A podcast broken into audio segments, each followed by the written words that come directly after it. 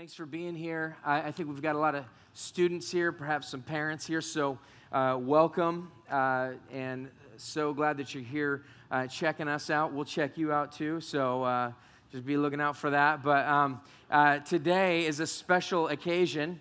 Uh, no streamers or balloons or anything like that, but um, actually, tomorrow is actually a very special occasion, and that is that it is eight years since we have planted uh, Outward Church, right? we made it. So, yeah, we're done. Okay, well, um, we're, we're, uh, we're so thankful um, that God has sought to uh, preserve us in, in through difficulty. Um, uh, I'm so thankful that you've continued to come back and listened to uh, some pretty bad preaching in the beginning. I mean, it was, it was a little rough at times, but I'm so thankful that you've, you've stuck with me and that you've heard the Word of God for what it is and not um, through its imperfect uh, preacher. And so I'm, I'm thankful that you've been here. Uh, some of you have been here since the very beginning and, and before. Um, there's a, a number of you, I'll, I'll, forget some, so I won't mention any right this moment, but many of you were here uh, at the very beginning, even before the church started. And so I just thank you for having been here for so many years and um, for serving uh, so many years um, uh, at this church and serving our Lord and Savior, Jesus Christ. Uh, so we're, we're thankful for that. Today we're going to be in Mark chapter 10 uh, again, and I'll be finishing up uh, what I started uh, last week, but as we get going here, we'll pick it up in uh, uh, verse 42, most likely there. But uh, chapter 10, Jesus, what we talked about last week, is the greatest teacher. And the reason why he is the uh, greatest teacher is that, in essence, when he teaches, he uh, pretty much disrupts the line of thinking that most of his pupils, his disciples, have. Jesus comes in and he disrupts our, our thinking. And he says, I, I, I know that you think it's this way, but it's actually this way. And the reason why that's so awesome is that oftentimes we don't really learn until we hear something that's completely different than what we had originally heard or believed. And so Jesus is the greatest teacher because of this, because he disrupts our line of thinking and he inserts a new line of thinking that we may not have thought of prior to that. He talks about how the last shall be first and the first shall be last. He talks about in marriage how you're not just two people, you're actually one flesh. The two shall become one flesh. This is a mystery, as Paul says in the book of Ephesians. It's, it's a mystery to even understand what God has done there. And Jesus is communicating in this way. Today, we're taking this next section, which I didn't quite finish this last week, but I think there's an incredible point here that we could have missed had I done it all last week. So, this is God's, God's uh, ordination of, of this sermon today.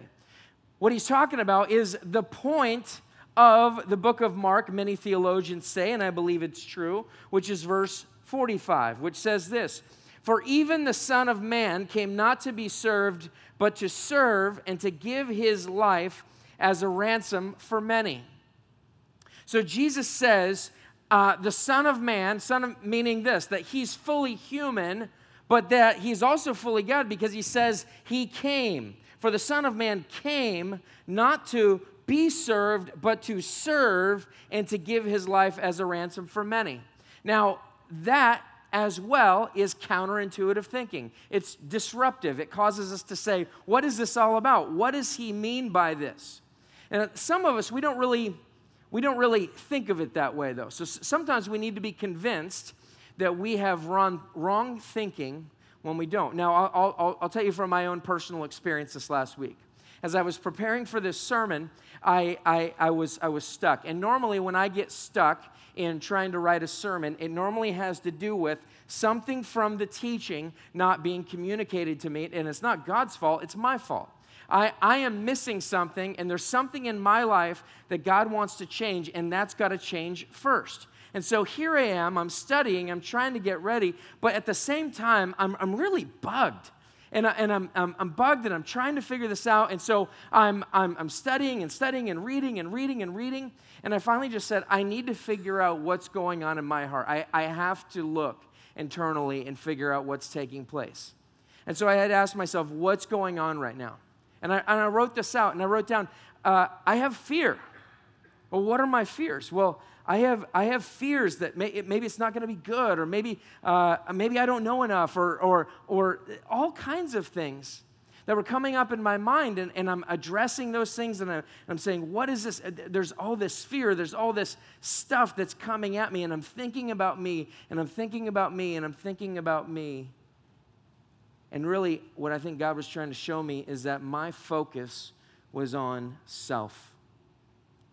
I was constantly focused on me, but yet God has called me to be a teacher of the Word of God. And so, what does my focus need to be? My focus needs to be the people whom I'm teaching. My focus has to be the people that I'm speaking to, and yet my problem is that I'm, I'm so focused on myself, I can't get out of my head to think, okay, what has God called me to say to these people? What does He want me to communicate? How does He want me to communicate what He wants to say to His people? But I couldn't because I was so internally messed up. So often we are like this.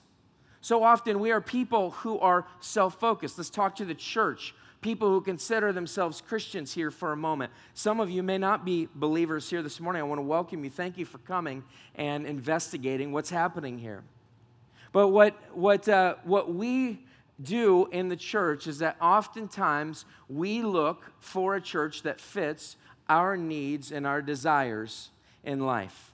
Now, I'm not saying that that's all bad. I mean, there, there's some things I happen to like a great band and uh, loud music, and um, I happen to like uh, low lighting and, and, and, whatnot. So this fits me perfectly. It, it's, it's fantastic. And so there are preferences which are not always bad, but what I'm talking about is I'm talking about Christians as a whole inevitably be, being inwardly focused.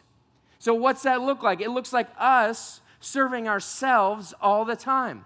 It looks like us constantly being concerned about the things that we're doing and for us. Even when we're trying to serve other people, many times it's for us because of this. I'm doing this because it makes me feel good. Whether you're serving the homeless or over at Richmond Elementary or you're uh, serving in some capacity at the church, oftentimes what we do, and I've told a story on myself, right? So I, I can say this what we do is we become people who are inwardly focused and people who want to figure out how this best meets my needs. Now, many people will tell you people do things for their own reasons. And so oftentimes it's a good motivator to say, you'll feel good about this.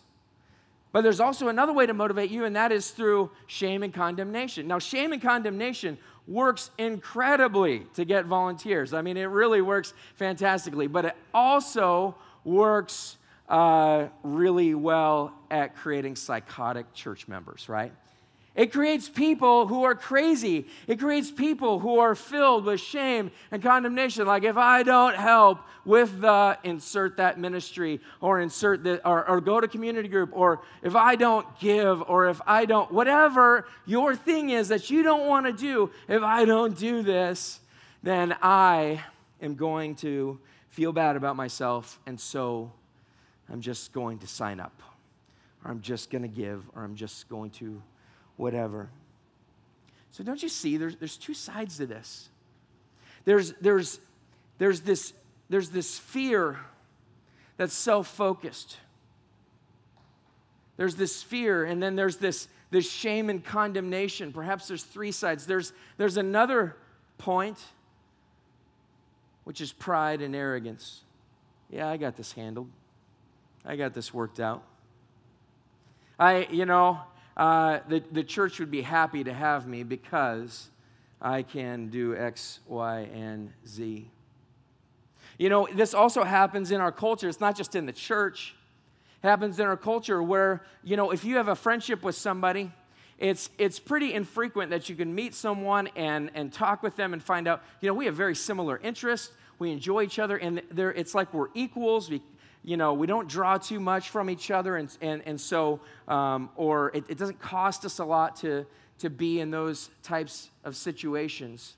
But as soon as that relationship changes where the other person needs a lot, maybe they get mixed up in drugs, or maybe a relationship falls apart, or maybe someone dies, or maybe they're having financial difficulties. Like that friendship was great as long as it was serving me, but then it, when it starts to cost me something, that's when it becomes a problem. That's when, it, that's when there's difficulty there.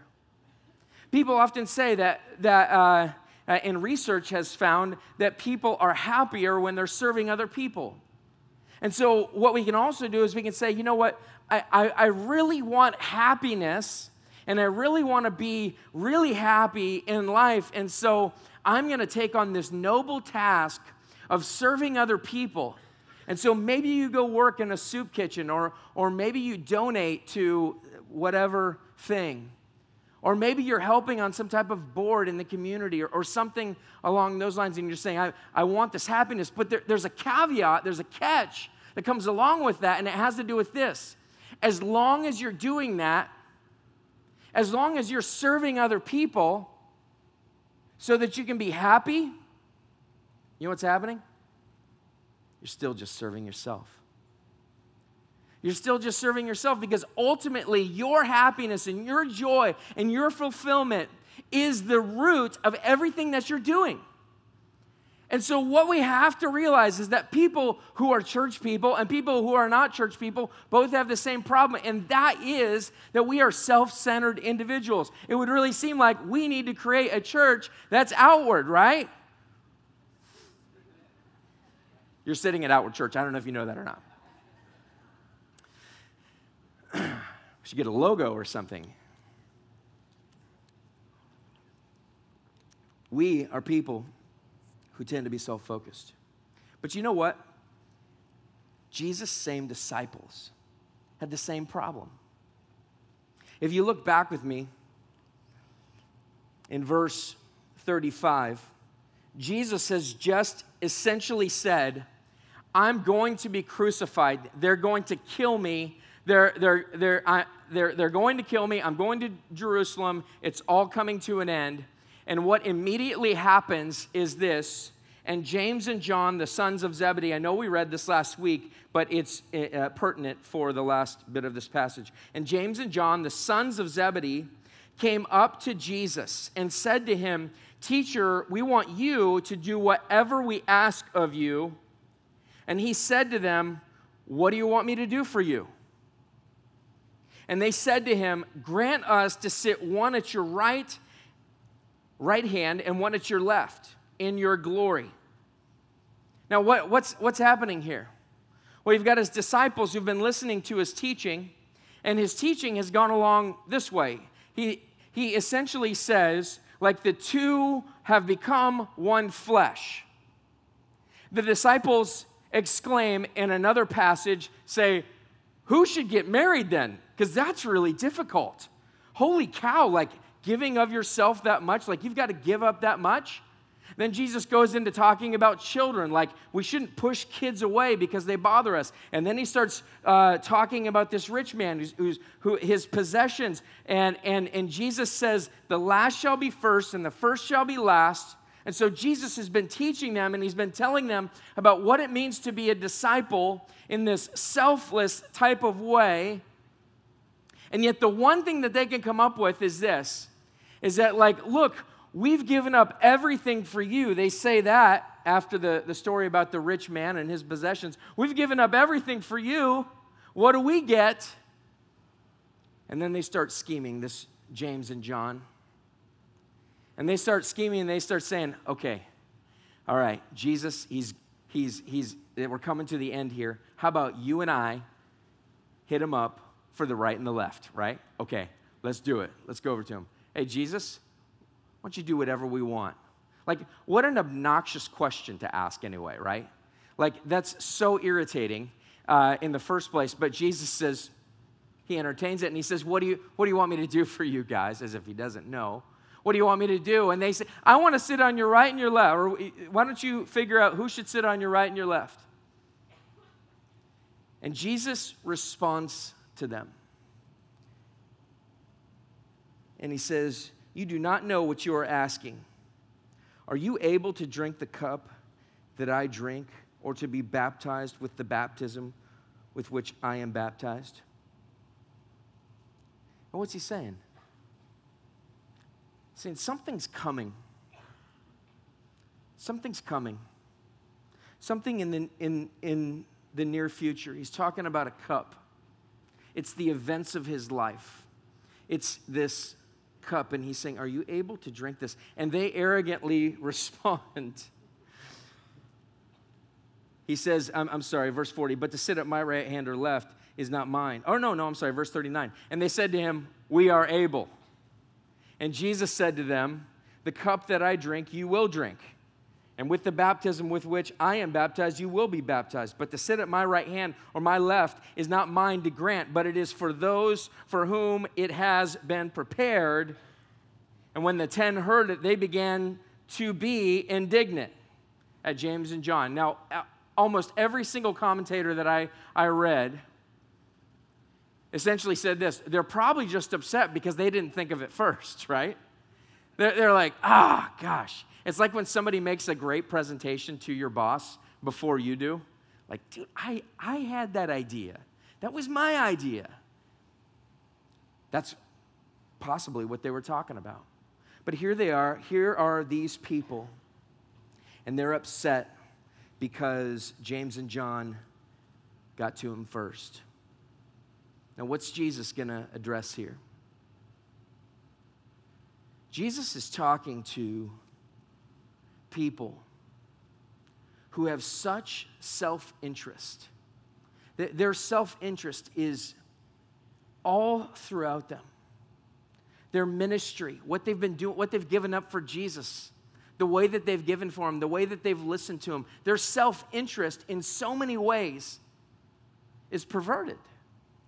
Their self interest is all throughout their life. And, and basically, this self interest is disguised as discipleship and service. This self interest is coming through and it's disguised as self interest and service for Jesus. I'm sorry, as discipleship and service for Jesus. That's, that's what this is. Did you know that oftentimes when you try to serve, whether it's in the church or outside of the church, that your desire to serve or your desire to be a disciple or even be like Jesus is so often perverted by an utter sense of self interest.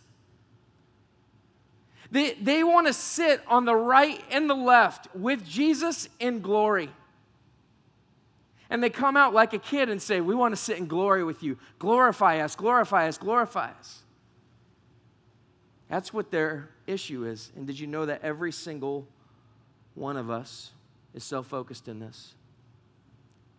And some of you might say, you know what, I'm not very self focused. I'm, I, uh, you know, I'm, I'm really actually quite humble. That, that's also a problem, too. If you know that you're humble, right, kind of excludes you from the running for humility, right? But uh, that's the way that I think about myself. Because, uh, because of my fears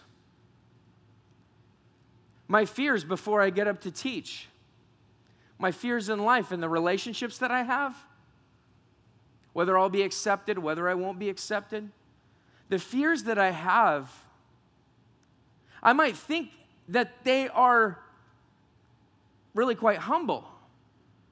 But really, it may be the most insidious form of self focus and self interest that there ever was because I'm thinking of myself all the time. And the idea of becoming a disciple is somebody who thinks of themselves or their self less. Becoming humble is not thinking about yourself more and saying, How much, you know, what else do I need to do? How do I do? It's thinking of yourself less. And that's what Jesus is going to communicate. That's what Jesus is going to communicate to them. And he says this And Jesus called them to him and said to them, You know that those who are considered rulers of the Gentiles lord it over them, and their great ones exercise authority over them. He says this He says, You know that in the world, in business, typically in someone's marriage, just simply in friendships, there's always somebody that's got the upper hand. And they're always utilizing that upper hand. That's what happens in reality t- TV so often. Is that they're always looking for somebody to get the upper hand, whether it's in relationship, because of like the Bachelorette or the Bachelor, sinful TV shows. I'm just kidding. They're, they're looking for somebody to get the upper hand. There's always this idea of, I'm trying to get ahead, I'm trying to get ahead, I'm trying to get ahead. Jesus says, I know that the world looks like this, but that's not the way that it should be with you. I know that you think that life works in this way. I know that you think that you've got to look out for number one. I know that you think that you've got to position yourself and you've got to jockey for a position and try to get in there and try to try to make sure that you're heard. You've got to jockey for position in the midst of your marriage and say, you know what, you're not listening to me, and you know, whatever, you know, I'm, I'm out of here. Or you've got to jockey for a position in your relationships, in your marriage, in your work. You've got to somehow climb that ladder. And that's what our world always thinks. That is what our thinking is so many times. And guess what? That thinking comes into the church, it comes into Jesus' disciples, it comes into us. And we become people who begin thinking about ourselves, thinking about ourselves. We have so much self interest that we stiff arm everybody else around us. We have so much self interest. You know what happens as a result? A community group that's intended for the city ends up being about us. Now, working towards us becoming a family and, and, and becoming people who love Jesus, that's a good thing. But there's something that's missing from that. What's missing from that? It's when our church becomes so self focused that all of our events are for us. When we create our own soccer team and our, and our, and our uh, softball league, and then we get a, get a cafe, and then we get a school, and then we get all of this stuff. Now it's, it's all about us, it's serving us. All of the finances are coming internally, all of the service is coming internally. These are people who will appreciate it, right? They'll appreciate me. So I, that's, that's where I feel the best, and so that's where I'm going to be. But what's the problem with that? That's thinking that's from the world. That's thinking that comes from, from the world, and that's not who Jesus is. Jesus says, You know that those who are considered rulers of the Gentiles lord it over them, and their great ones exercise authority over them. But it shall not be so among you. But whoever would be great among you must be your servant. And whoever would be first among you must be slave of all. And so, what do you do? You read that and you just go, okay, greatness is found in service. And so, what we do is we say, okay, I'm, I'm, I'm, I'm going to do this. I'm just going to do it. You know, we, face, we feel some shame and some guilt. I, I'm, I'm just, I'm going to push through with this. Perhaps we even started with pride and we go, yeah, this is pretty awesome. I'm, I'm in charge of something and, uh, and now I, I get to do this. But something happens where, where we think, okay, I started out to be a servant. I wanted to model myself after Jesus and, and, and let Jesus be my example. So I, Jesus is going to be my example. I'm serving him, but something happens in the process. And there's this breakdown. And before you know it, you've reached burnout, or before you know it, you don't want to serve anymore. Before you know it, guess what? It's no, you're no longer running on an energy and an internal energy that you had, a desire to do this ministry or a desire to serve these people in your community or your, or your wife or your husband or your kids or your boss or whoever it is, whatever you signed up for, whatever you said, okay, I'm going to start serving people. What happens is you get burnout and you say, this isn't fulfilling me anymore. And sometimes you'll even spiritualize it. Well, spiritually, I feel like God's leading me somewhere else. Oh, really? It got hard. Now God's leading you somewhere else? That's interesting. Well, Jesus wouldn't want me to, you know, do something unhappily. You mean like bear a cross, maybe? Was that, was that a happy circumstance for Jesus? The answer is emphatically no. But the result was happy. The result was joyful. So, what Jesus says here is He says, Whoever would be great among you must be your servant, and whoever would be first among you must be slave of all. You hear that, you say, Okay, I'm going to do this. And guess what? It doesn't work, and you reach burnout. Why?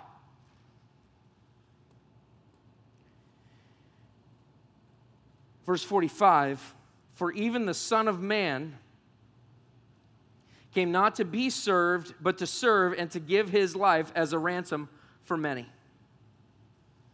Who are we talking about here? We're talking about God in the flesh. He's the Son of Man. So he's fully human, but he's fully God. And he comes, and what does it mean that he, that he, that he comes, but that he came from somewhere else? And what did he come from? Well, he's the Son of God. And do you think that he lives in squalor in his kingdom as the Son of God? The answer is no. He is a king and he lives in a kingdom. And he is royalty. And he's, he's this son of God, and yet he's God. And so he is due any kind of praise and worship and glory and all things. And he created all things. And yet the Son of Man comes, and what does he do? He came not to be served. Now, the word served essentially means this He did not come to have people wait on him. He did not come to have waiters. I like fishing waders, waiters as an, like at a table. Jesse, I know what you're thinking, right? He did not come to be waited on, even though he should be. He did not come to enjoy all the benefits of kinghood, the fact that he is the king, the creator. I mean, he should have come in and he should have been praised and worshiped. And people should have bowed down to him, but he didn't come to be served. He came to wait on tables. The most common way to use that word that's used in the Greek there is to wait on tables, it's to be a servant. It's to be a servant. When you think about the Son of God who is a servant, like that's that's that's kind of got to blow your mind a little bit. But then let, let's go on a little bit more. He says, For even the Son of Man came not to be served, but to serve and to give. To give. And to give what? What did he come to give? He came not as a taker to tax his people. He came not as a taker to receive from us. What, what, what's the point here? Jesus doesn't need anything from you. Jesus doesn't need your money. Jesus doesn't need your service. Jesus doesn't need your morality. Jesus doesn't need anything that you can offer because as He exists, He has all things that He needs. He doesn't need me. Now, I know you may not think that that's a very uplifting sermon. Jesus needs you. You got to serve him. But I just got to tell you that that ends in burnout. That ends in ultimately saying this Okay, Jesus, I've served you today. I've helped an old lady across the street. I gave some money in the offering plate. Or I'm just a good person and I like God. And so, hey, guess what? Here you go. And oftentimes we say, okay, God should be really happy with me. And I know that many of us want to hear that, that God's happy with me and that He needs me and that He wants me and that He, all of these things. But guess what? It ends up in burnout. And it ends up with this ends up with you saying that somehow you did this. Do you know that that's the most insidious part of the faith? I, I, guess I should say it's not part of the faith, but we often include it. That is so insidious for us to think that somehow that I can give something to God that He needs. Does He want something from me? Yes. Does He need something from me? No. He came as a giver. And what did He come to give? did he come to give a large portion of his income towards these people, a benevolent dictator that he is, and he has come to help us. Is he like Donald Trump, who just said that he is willing to give up to $1 billion of his own personal fortune to become the president of the United States? Is he, is he like that? I mean, because that's a lot of money, right? I mean, it's more than I have. I'm not a TV preacher, right? All right. Um,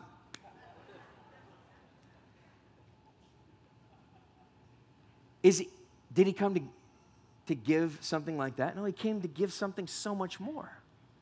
And what did he come to give? He came to give his life as a ransom for many. Now, what's this idea of ransom? You got to dig into this because the key to this is ransom. It's, it's the word ransom. Now, the word ransom, it has to do with this buying back someone. I mean, we only use the word typically today when people are kidnapped, they're held for ransom, the family needs to pay. It's happened in Somalia, I think. It's happened in the Middle East, happens in South America. That's ransom. Jesus says that he gave his life as a ransom, but who did he pay? Because that's something you need to think about. Like, who is Jesus paying? Like, who did he pay with his life? Did he pay Satan? So Satan is, is, is, is holding us captive. And so Jesus comes and he pays Satan. So he's paying Satan off. It sounds like some of the political deals we have going on right now. But he's paying Satan off. And he's, uh, is that what's happening? No, that's heresy. And that's from a teacher named Origen. Anyone starts talking about how they, they, they really like Origen, you should be careful. You should listen to everything that they say and, and check it with Scripture. No, who is he paying? Well, look back a little bit. And Jesus says in verse 38, he says, You do not know what you're asking. Hey, I want to sit on your right and your left in glory. You don't know what you're asking for. You have no idea. No, I think I do. You know, I, I, I, want all this glory. I want all this fame. Jesus says, No, you don't. Oh, yes, I do. No, you don't.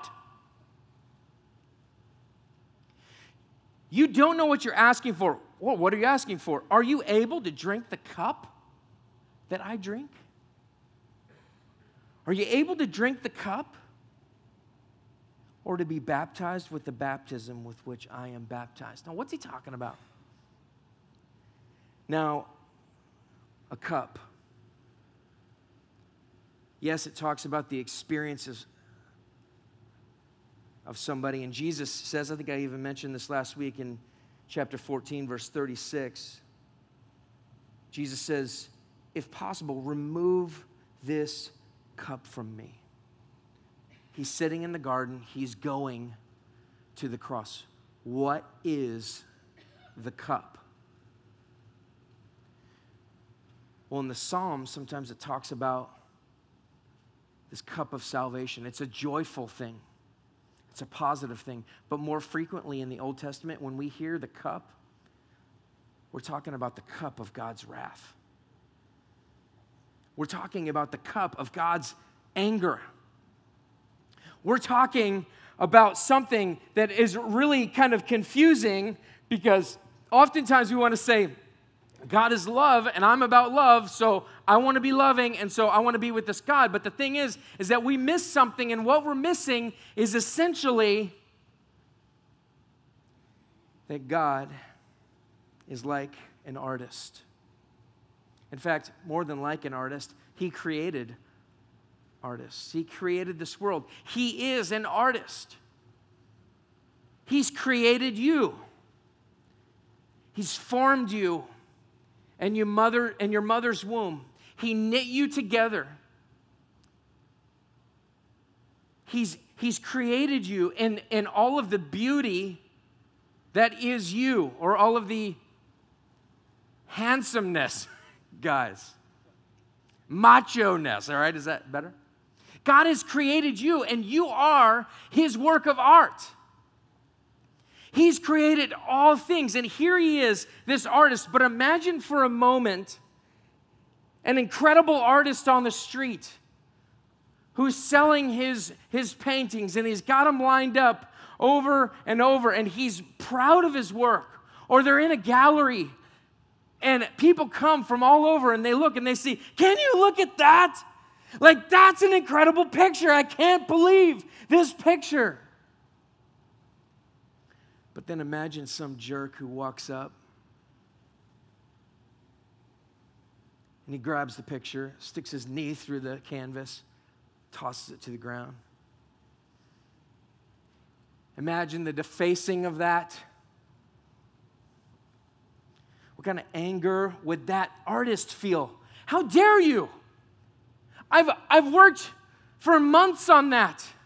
That was my greatest work. How dare you?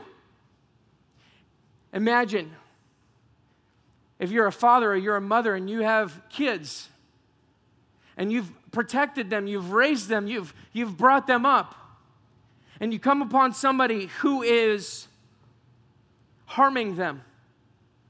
Imagine what would happen. What's driving you to knock them to the ground, beat them silly, kick them, uh, hurt them, whatever you would do to them? What is driving you to do that? It's love for your child.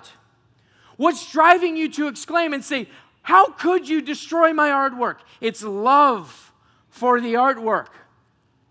God is the greatest creator. He's the only creator. He created you, He knit you together in your mother's womb. And He is angry when His creation is destroyed. The cup of God's wrath means this that He is so loving. He is such an incredible father. He's such an incredible artist. And he's so perfectly just that he cannot allow anything to be destroyed. He cannot allow you to harm yourself through sexual immorality or to harm other people through sexual immorality. He cannot allow you to mar the image of God in you through the way that you treat others and through the way that you overeat or through the way that you, whatever, steal, cheat, lie. He cannot allow it because He's a just God and you are destroying His creation. And as a loving God, what must happen is His loving wrath. Jesus says, er, Can you drink the cup? Oh, yeah, we can drink the cup. Jesus says, You're going to drink the cup here, but you're not going to drink the cup that I am. Jesus is sitting in the garden and he's so stressed. He's under such immense pressure that the capillaries in his forehead in break and he is sweating blood. There's such immense stress. Why? Because what was going to happen was this He was going to the cross. And He takes your little cup with Him of what you deserve. He takes your cup and he says, You don't have to drink God's wrath anymore. You don't have to partake of that. I'm going to the cross and I am going to ingest all of the wrath of God. I'm going to drink it down and I'm going to tank it on. Now, what happened there? When Jesus went to the cross and he took on all of the shame, all of the condemnation, when he took everything that you and I deserve for the way that we've misused our bodies, or the way that we've treated our neighbors, or the way that we've served in order to get glory, when that when Jesus went to the cross, you know what took place? Something was paid. A ransom was paid to a loving God. God is the one who chose to ransom you through Jesus Christ. And Jesus Christ went to his death willingly. On his own, went to his death. And do you know what he did? He took your place. He substituted himself for you. It's as if a child were being held ransom. And as the child is being released, thinking that the father's going to pay money, the father goes the other direction and allows his life to be taken in, in the place of the child. It is just like that. He substitutes himself for you. It's called substitutionary atonement. He has atoned for your sins, for your portion of God's wrath, by going to the cross himself. Now, hear me on this. Only when you get that and you see what Jesus has done for you, He drank the cup that I deserved. Only then can you go to Him and say, The only thing that I can do for you is to serve you. And Jesus says, Yes, come to me. Jesus says yes. And he says this the reason why you can't lord it over the people around you and the reason why you can't be authoritarian is because I had every right to be and I didn't take it. And I took your punishment on me. So, what's this mean for your relationships? You know the relationships that cost you something? The friend that's going through difficulty? You know what's happening there? Substitution. You're taking on their pain. You're, ta- you're identifying with them. You're helping them. You're serving them. You know what's happening when, you, when you're serving within the context of the church? You're saying this Jesus gave all for me. How can I withhold anything?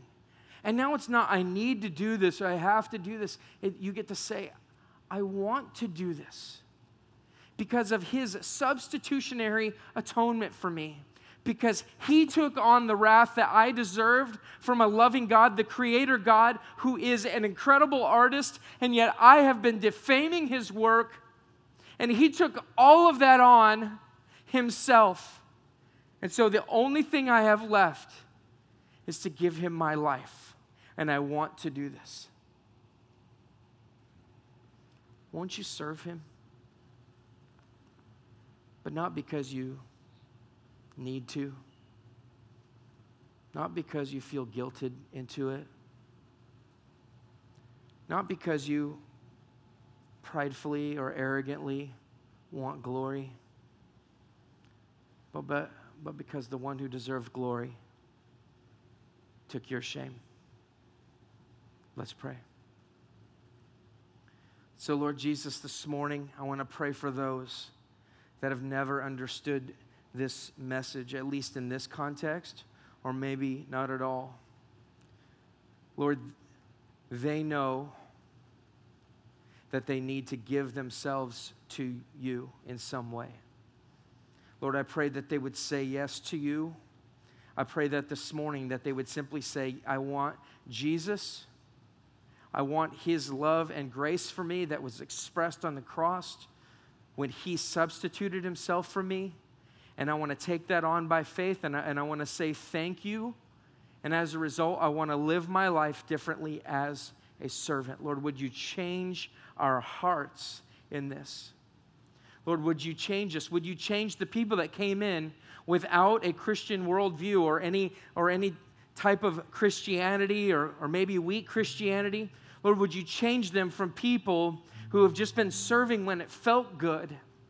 And Lord, I pray that they would release all of those bonds of guilt and shame and understand that you took those on and that you by no means want us to serve other people or in our world or in our church because we feel like we need to, because you've broken that.